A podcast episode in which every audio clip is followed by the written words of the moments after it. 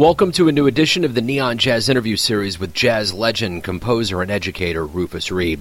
We had a solid conversation about his new 2021 CD, Always in the Moment. We talked about COVID and so much more. He stands as one of today's premier bassists on the international jazz scene with a reputation firmly established in the educational arena. He opened up about the state of jazz today, the future, live music, and so much more. Have a listen. Well, hey, man, thank you for taking a minute out. It's an honor to speak with you. I appreciate it. Well, I appreciate you asking me to participate. Absolutely, man. So let's start off with your latest CD, Always in the Moment. And I want to know this has been a very strange time on planet Earth for the last year and a half, you know, with COVID. I mean, everything that's gone on, it's been very strange. What has it been like to be able to release new material during this time and to have, you know, this avenue of communicating with your fan base? It, it gives me a sense of belief that there, you know, this is what we need during this time of uh, all the horrific things that have been going on besides the pandemic and the virus and politically and otherwise. It's very gratifying to get the response uh, that I've been getting and very empowering to keep on doing what we're doing. You know, the one thing about artists during this time is, you know, we've all been in the same boat, but the artists have had to really adapt and change during this. How do you see the jazz community emerging stronger because of what, you know, it's had to go through during this pandemic? Well, I, I would hope it would be stronger, but we don't know because the artists, whether it be musicians or dancers or poets or novelists or any of that, people who are creative in their own little bubble, I think we should be thankful that we have our creative minds to keep us from going bazonkers, you know. Um, but it, I feel that I I had time to do some some things and to reflect on what's really important. because there all the things you thought you were busy, but I I can't even imagine how I'm busy now and I'm not doing anything. I hope we can become stronger. Um, the indication I get from players, uh, everybody's kind of hungry to to play and to uh, in person. You know, we've had to adapt to this digital Zoom and what all streaming, et cetera, et cetera. Uh, uh, I guess it fills a void, but not really, because the nature of our music is really what happens in the moment, you know, um, together and in person. That I think everybody's going to be. Uh, thus far, um, everybody's happy to be able to to do this, and I hope it'll get better, you know. Yeah, I would say about a month ago there was more optimism because live music was picking up maybe a month, month and a half ago, and things have obviously changed with the Delta variant. Things are going on, but do you uh, did you get to play any live shows? Do you have any hope for the future for performances coming up? Well, I just did something a couple of weeks ago. It was the second time of actually performing for a live audience, and it was very well controlled and and everyone had to show that they were vaccinated and whatnot, and it was very special. Uh, I did a trio with the pianist Steve Ali, drummer Lenny White, at the place called the Jazz Forum in upstate New York, and it was quite wonderful to play, and the people could feel it too, and we could feel the people. They really came out to to really listen. This is what we miss. This is what we miss.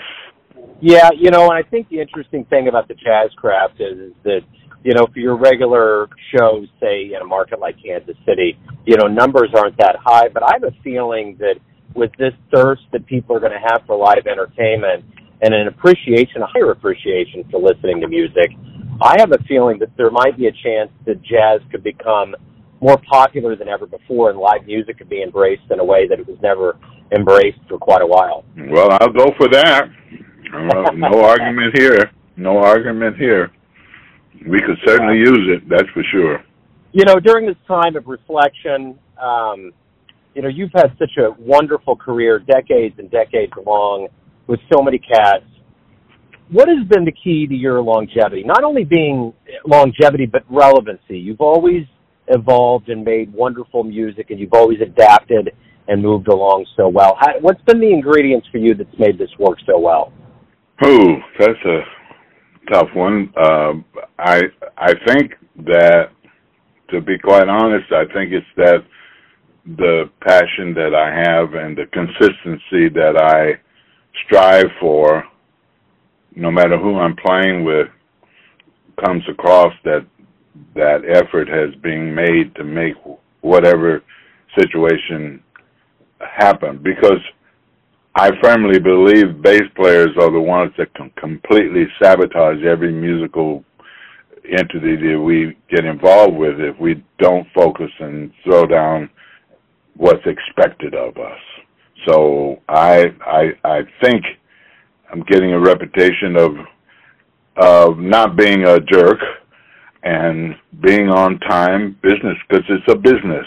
This is what I do for a living. If I kept being late all the time, you wouldn't be able to ask me that question or, or, or comment about that if it kept up, you know. So, but the consistency of being able to bring to the table what the music is all about, and so there's a it's a constant. Um, I don't know. I I, I work at it uh, uh, diligently to develop my sound and and consistency and pitch and and most of all just trying to if it's to bring the the pulse to the situation that everybody can feel you know. You know there's a lot of musicians that uh, younger musicians that I'll interview that will cite you as an influence and and somebody that resonates uh, a, a great wield of influence in the world of jazz what did you learn from legends and luminaries that you were around as you were kind of starting out as your career was going that stuck with you that you in turn have given to the youth that you get to play with? Eddie Harris was my first professional boss as and he left I still consider him being the most uh influential person in my career in my life because of his integrity. He all he asked is that you be on time and be able to play. And at that time, and you know, being able to play sometimes was more difficult for a lot of people. But he was paid me on time. He paid me what he said he was going to pay, etc. And uh, I try to to do that uh, to this day. I think it helps to to create this sense of belonging. You know, this person really wants me in the band. You know, this person he's hired me, but I have to learn how to stay in the band and do the music. But he's treating me like a human being, not just as somebody he uh an instrument that he needs. You know, and uh, I took that away, and I keep that with me at all times. So people who play with me can trust that they're going to be treated appropriately. So you've received a number of accolades over your illustrious career, and I don't want to know what your favorite one was, but was there an award that you got that really surprised you that just kind of threw you for a loop? uh, there were a couple actually. Um, getting uh, nominated for a Grammy uh, in 2014 for my large ensemble uh, Quiet Pride project. That was completely blindsided on that one, uh, which and the mere fact that I, I applied to get the Guggenheim and I received it, that completely because you you apply for grants and you apply for different situations and you just hope.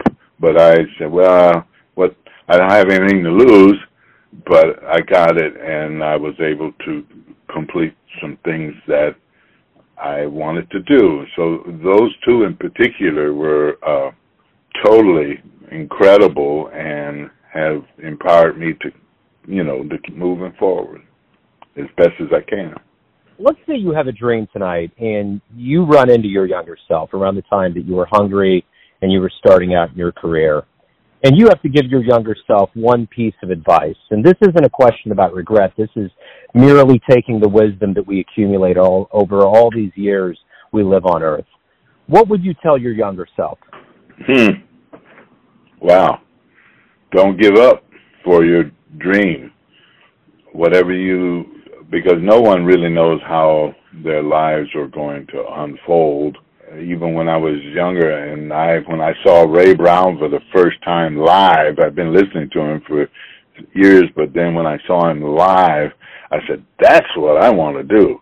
But I don't know if that's what I could do, but that's what I wanted to do, and uh, uh, so you you keep. Uh, so I I tell a lot of the young players coming up I said, uh, keep your passion, and you have to believe in yourself, and you have to use common sense, and understand what it is you're trying to do. To be a good musician is really not that difficult. To be a great musician is takes more effort, and to be a musician who is able to have a career as a musician that's a whole nother subject matter. So it's you know there are a lot of lot of elements. So it's just keep sight of what you want to do. Go for the go for the goal. You know until something really doesn't happen. And once you get old enough, you either know that you're BSing to yourself, or you're trying to do something you really can't do. That's where the common sense has to come in. You know. Yeah. And for me, I've been lucky. I have people who just tap me on the shoulder and say, "Yeah, man, keep it, keep going." That's all I need. Every day you wake up, you're an artist. You get to create, and uh, you've done it for a long time. What's been the most pleasurable part of being a professional musician for you? Oh boy, being able to see other parts of the world, meeting new people, experiencing different foods of the world, and all that kind of stuff. I mean, being a musician is is is pretty amazing. Uh, and for me to go to Europe for the first time, it was like, wow, you can do that. And then I realized that there were people been listening to jazz uh, longer than I even thought. It was it was pretty pretty amazing when I found out that the music I'm playing is actually bigger than whatever I even thought was. So that that kind of got me going too, you know, to to continue. It's pretty amazing. So to be able to travel, and it's difficult. It's I didn't say it was easy sometimes, you know, but very gratifying, and I have great memories. I still have some not so great memories of traveling, but by and large, that what I say is really the best, to being able to travel and play for other people. You know, when when I have the opportunity to speak with, you know, what I would consider jazz elders and those on the top echelon of this craft, I wonder and what I think about a lot is continuing to pass along this torch of jazz and jazz history and appreciation for this hallowed art form that we have. And my question to you is, how do you see that continuing with the younger generations? How do you see this continuance of the strength of jazzcraft getting moved on to successive generations? You know, I I work with a lot of younger players um, doing residencies and different kinds of things throughout the year. And listen, the music is in great hands. Young players that are coming up that I see are going to be, you're going to know their names. I mean, it's very interesting for me now to open up the Jazz Times or the Downbeat magazine, and I don't know half of the people, or more than half of the people who are there now. I've heard of them, etc., cetera, et cetera, but uh, the playing field has totally changed, of course. Uh, certainly different from when I was coming up, but everyone is getting creative and and they're taking the day and they're those who are very adamant about getting it better and making it work. It's different for everybody, but I'm I'm encouraged that the music is uh, in in good hands. you know, during this time of lockdown, there was probably a, a big mirror put in front of all of us, and there was a lot of revelations that I'm sure we realized, a lot of things that we had to figure out and work through. Were there any special memories from the stage that you thought about since you couldn't be on stage and there was such a long drought with being in live performance? Was there anything that you would think about that would bring a smile to your face during that time? Hmm. uh, well, you know, like you you were talking about, always in the moment. I mean, for me, I live for those things that happen on the bandstand that never happened before and they'll never happen again. They they and then we look at each other with uh, eyes and smile or something. I mean, to me, that's what when that's the real music that uh, uh, is happening. I've had some of those moments that are very memorable in that regard. So uh, they don't always happen like hopefully we we would like them to be because we don't have the regular quote unquote regular bands uh, uh, like and things that you're talking about i think only can really happen when bands actually function more than one or two nights or three four months or one or two or three four years. Things can develop that can never happen with any other people. To me that's what most of the people love about the music these recordings they hear and all these things that are going on it's really accumulation of that hands on working it out together uh, right or wrong and becoming something uh, out of nothing in a sense you know. And to me that's i live for that. I live for the unknown. So with this new album, and you know, even with you know the recent albums that you've had, what do you hope the audience gets from what you're putting out? Your artistic creation that you're crafting for the audience. What do you hope they get from what you're putting out there? I just hope that they enjoy it, and hopefully they would like to play it again. Not just you know uh, because our uh, public has are pretty fickle. You know, if you're not dazzling them with some kind of uh, pyrotechnical whatever you you're you're not supposed to be doing much but you know i'm i don't have anything to prove. I don't i've been fortunate to play with some great people. I've never never tried to play a zillion notes. When i listened back some of my younger days i did play more notes than i even thought i could but i want people to be able to play the music again so, wow, I like that. Let me listen to that again. And to me, that's like when you play a gig, people want you to play it again. And to me, that's that's all I can ask, you know. But I want I want my music to be uh, enticing enough that and engaging enough that somebody would like to play it again. I like that. Everyone has a perception of Rufus Reid. Everyone has their idea of who they think you are. Your family, your friends, your large fan base around the world. But ultimately, you live your life. You wake up every day and you lead your life. What's your perception of you? Who do you think you are? oh boy, you should ask my wife that. Um, right.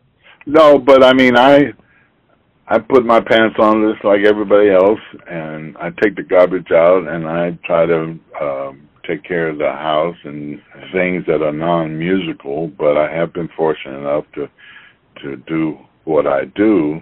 I'm I'm just happy that I can do what I'm doing. My whole career has been playing and teaching, and now, you know, I can't really talk about in terms of making money as a composer uh, I'm still a babe. Ask me about hopefully in another 20 years I might be able to say I've actually can make some money as a composer, but uh, it's never been about a lot of money. It was just uh, being able to. I never believe I never live beyond my means. I've I've never tried to do that, and because why? It doesn't make sense. That's I'm just happy to be able to play my instrument. And but during the pandemic, boy, it was just amazing trying to keep my chops up, you know, because you're not playing. That's the hard part, you know.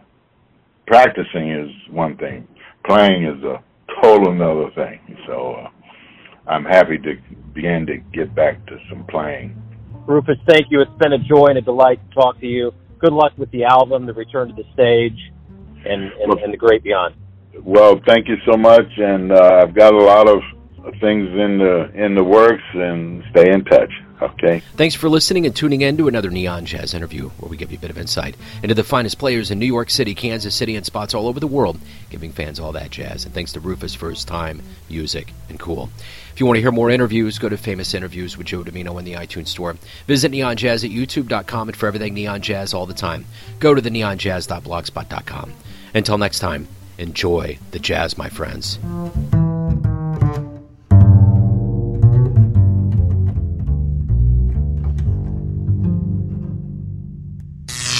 Neon Jazz.